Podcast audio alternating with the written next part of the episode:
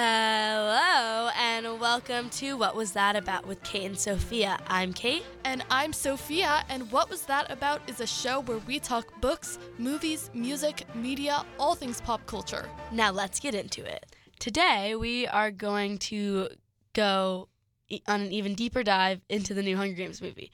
Our last ep- our episode last week, we it was right after it was recorded right after we watched it, so it was our fresh, chaotic, uh, very um, jumbled thoughts. Yes. So now we're kind of gonna go a more calm, calm, uh, calm route. Yes, and if you want to hear our first episode, you can listen to us at What Was That About on Spotify, Apple Podcasts, any other podcast streaming service. We're there. So if you enjoyed this episode, go check that one out as well.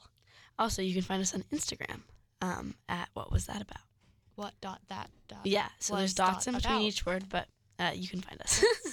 Uh, Okay. Anyways, um, so let's get into it. I guess. So, what stuck with you after kind of a week of being able to process your thoughts about it? I mean, this is a little bit of a basic take, I will admit, but I just still think, wow, that was a really good movie. Yeah. I could rewatch that right now, and I think I could get so much more meaning, and I would still really enjoy it because I feel like a lot of the time, after I read a book or I watch a movie, I really like it at first because I just finished it, and it's like, yay. But then I start picking it apart and finding problems, and I just feel like that movie was so impactful to me as a whole after a week. How about you? Yeah. Um, I think what kind of stuck with me is like there's aspects of the Hunger Games that are you can already kind of see a reflection in our society now, and I feel like in that sense it was kind of scary. And what I mean by that is like, is I'm talking about like a very like superficial surface level one where it's like you can see like I feel like every single year like at the Met Gala for example like celebrities the like and the like elites of our society the extravagance of their outfits and fashion and like all those things gets more and more insane and very capitalesque. Like if we think about the Met Gala last year um and we think about like the way Capitol people dress Mm-hmm. and you think about like Doja Cat with like her fake cat face situation. I don't know if anyone remembers this. It was very traumatic when I saw that. I I've not gotten agree. over it. I um, completely agree. but it, it it it gives me extreme Capitol vibes and like and like or like Heidi Klum's Halloween party where everyone dresses in the most like ridiculous extravagant costumes like it just it it it you see how like oh like all this crazy stuff that the Capitol the Capitol people do and is talked about isn't that crazy. Like people now today are doing that who ha- who have excess money and who who have extravagance. I completely agree with you. And just bringing it even a little bit closer to home, I think just like the way we are and the way the people around us are, we are all slowly becoming more similar to the Capitol just because I feel like the Capitol is characterized by just everybody's concerned with these completely menial ridiculous things and they're just always out of touch and they're always making light of all these issues around them and i just feel like this is a problem for me as well but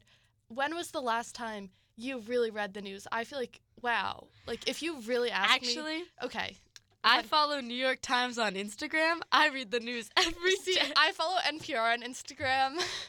I don't think that counts. hashtag but- staying um in touch with society. But I just feel like everybody, if think about Yeah. how much more knowledgeable and grounded everybody would be if we all just spent a little more time reading the news. And I try to read the news. I have a different podcast about STEM news, so I'm relatively involved with that. STEM news you can use. STEM news you can use. Check that out.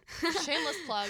But I just I think that hit me. I, I agree. I think that, that like, um, especially where we live, and especially just like, you know, our situation, it's so easy for us to kind of be able to just like tune it out. To like, to like, oh, it like it's even as simple as like if I go onto Instagram and I'm seeing a New York Times article and it's like the pictures are a lot for me or it's like a lot to take in, I can just turn my phone off. I can just leave the app. But there are people who are actually experiencing those things and they can't just like ignore the issue. And so I think like often like in our little in our little Bubble. bubble that we live in for sure we we get we have the privilege of uh getting to you know ignore what's Yeah. actually going on because we can and that doesn't mean we should like by all means we shouldn't but like i think that's definitely reflected in the Capitol people like they they have the privilege of ignoring what's actually like going the on deathliness, The- like and kind Hunger Games. yeah, exactly. And so I feel like I feel like there are some scary similarities and that's why I think that's why people need to remember that like books like The Hunger Games, it's a dystopia. It's not a fictional book. It's I mean it is, but it's it's a fictional book that's saying if we don't figure our stuff out, we could turn into this. Yeah.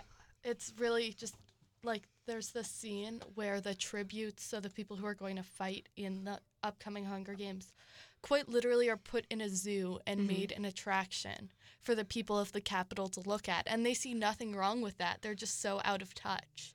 Yeah. And they're like so willing to make honestly this horrible mistreatment of hu- human beings an attraction, something to have fun at. And I'm not saying any most people in the world are doing that right now, but it's just really made me think about being more grounded yeah. with I, I just think it's it's like a it's it's obvious the whole point is that it's supposed to be kind of an extreme version Yeah. of what's actually going on. So it's like no one today or yet that's not happening.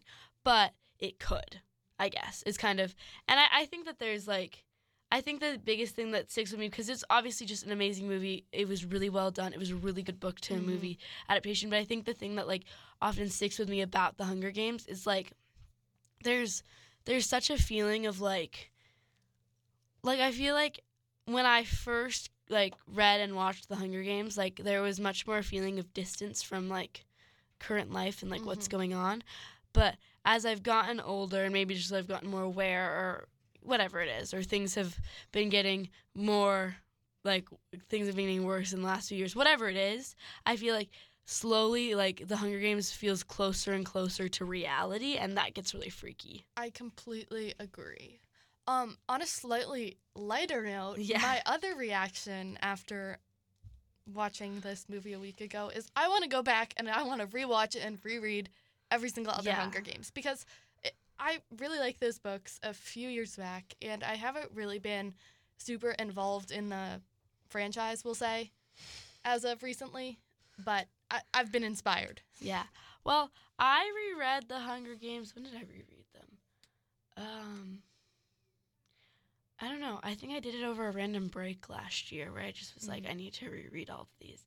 Um, and then I watched all of them last year when the whole Hunger Games renaissance happened on TikTok. Check out our episode on, on, that because that's well. hilarious episode. But um, but I think that yeah, I definitely want to rewatch it.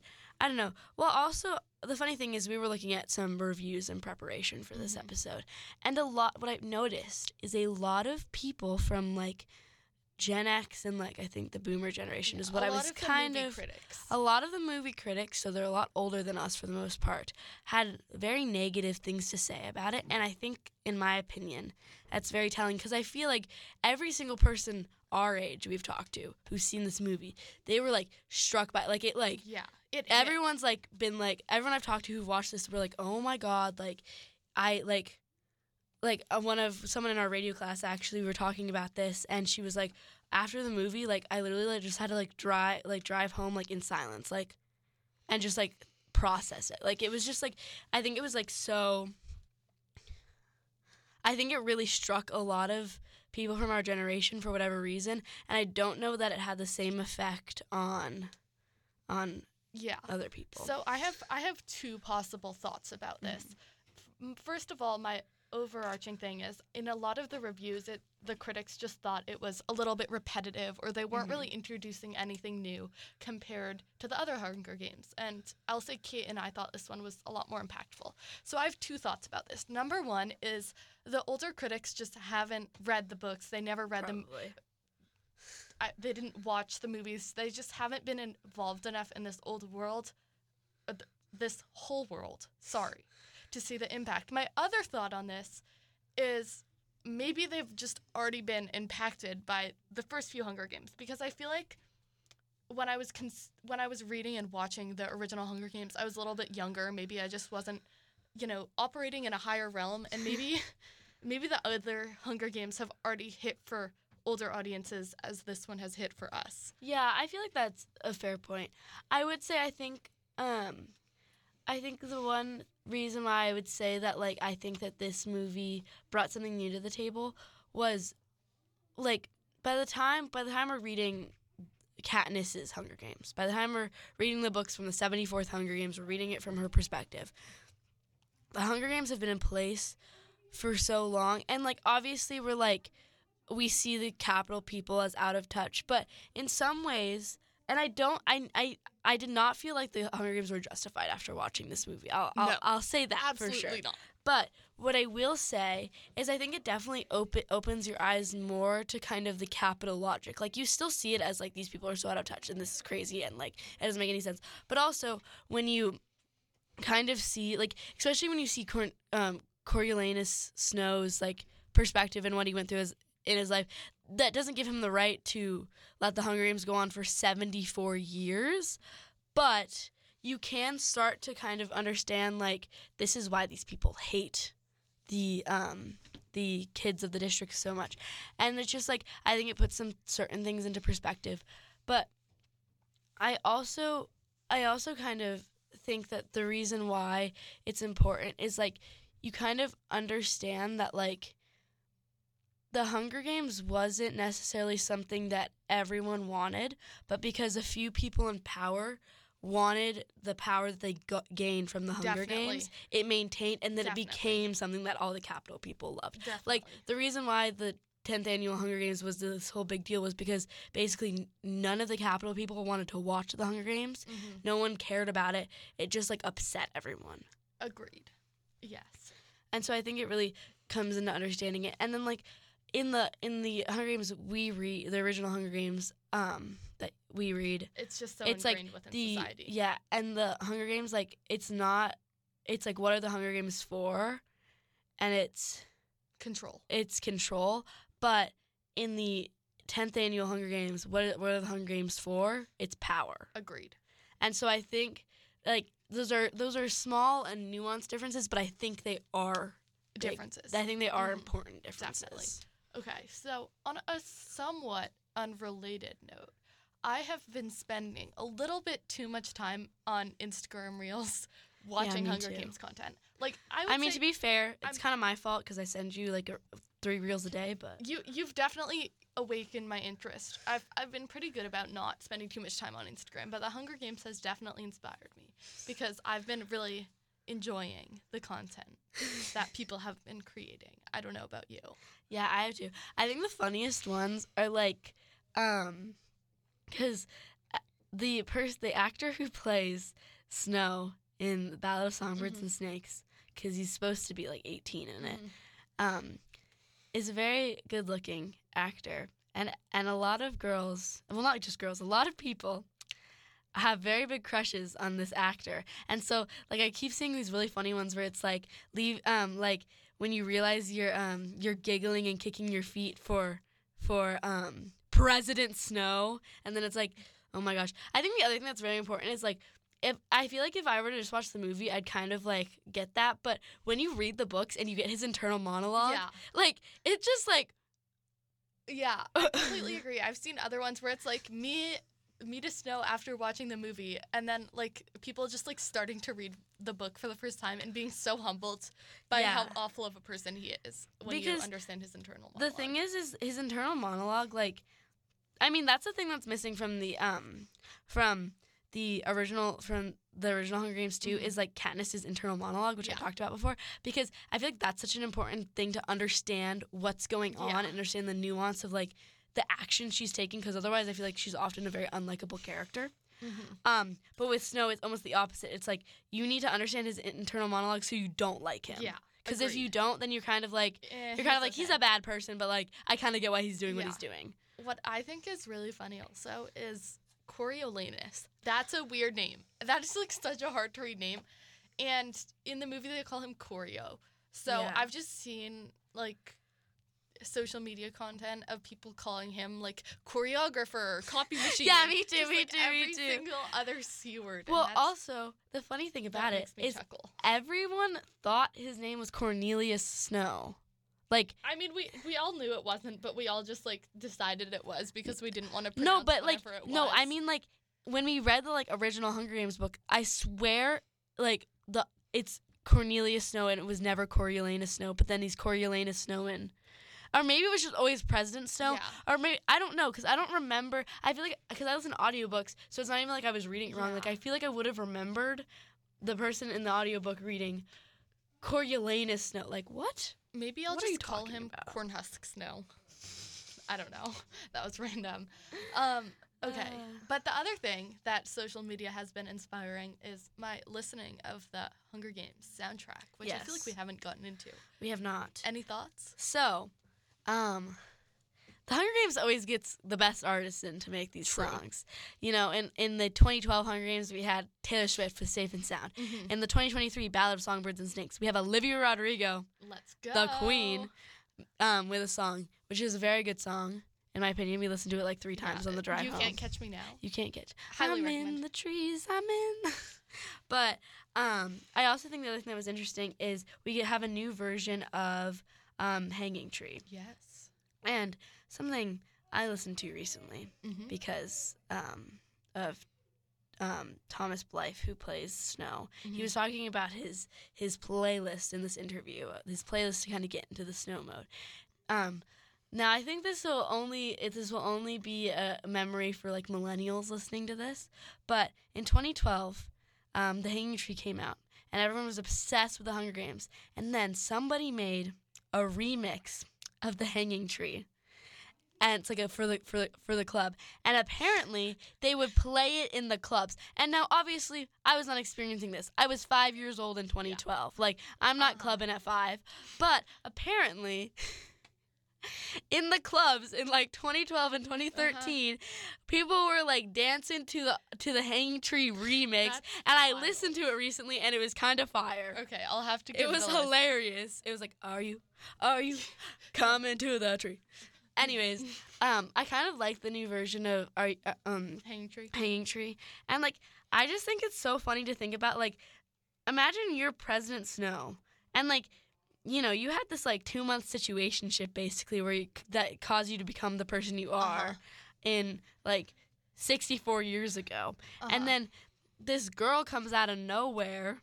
Katniss Everdeen, and she's basically taking down the cat. She's taking down the Capitol and the Pan, Panem and everything, and she's doing it with the song that the girl you you like almost ran away with wrote 64 years ago, and you thought didn't exist anymore. Like, could you imagine him just sitting there like, Yeah. oh, Okay. like no wonder he was so mad. No, yeah. So, okay, two things. One's related to music, one them's not, but I have to share my other thing. So, first of all, I just also think it's so cool that the actress who plays Lucy Gray Baird, Rachel Zegler, like actually sang yeah. all of the songs. And I think some of them live for the movie. Like, she literally, I don't know. That was really cool. Um, do you have any other thoughts on music? Because, Um, I don't have any other thoughts on music, but I do.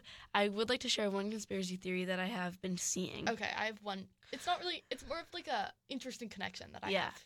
So a lot of people think that um, that Lucy Gray is somehow related to Katniss Everdeen, um, because there's there's just a lot of a lot of connections, and then also it's kind of one of those things where it's like, um, her dad was known to like be a really good singer, Mhm. and so.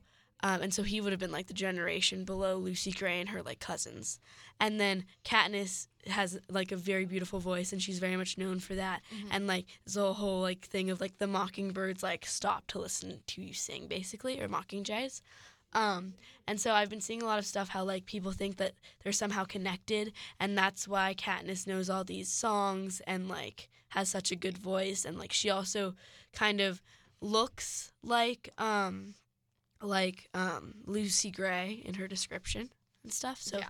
that was a fun one I saw. Okay, so the connection that I saw is if we remember in Catching Fire, all of the people who have previously won the Hunger Games have to go back in and refight in the Hunger Games. Right. Yes. So one of the people, I believe from District 4, Mhm. is Mags. Yeah. And in that movie, she's super, super old. Yeah.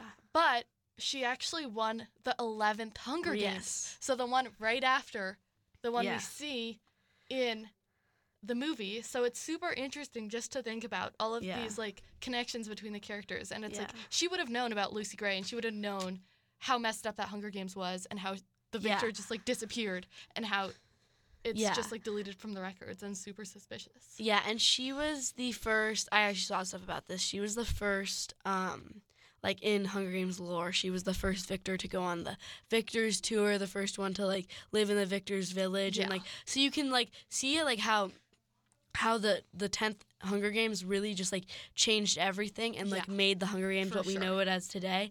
And then n- now you have Mags, the oldest like person going to the Hunger Game, um, the oldest person to like still be alive from the Uh-huh. Hunger Games, and she was like the first one to experience all the things that are just like regulation for Mhm. for Hunger Games victors. Agreed. So I think there's just a lot of interesting connections in there, Yes. and like, yeah, I I just like, I don't know, it just it it really struck me, and I feel like I feel like it's a good movie for I feel like.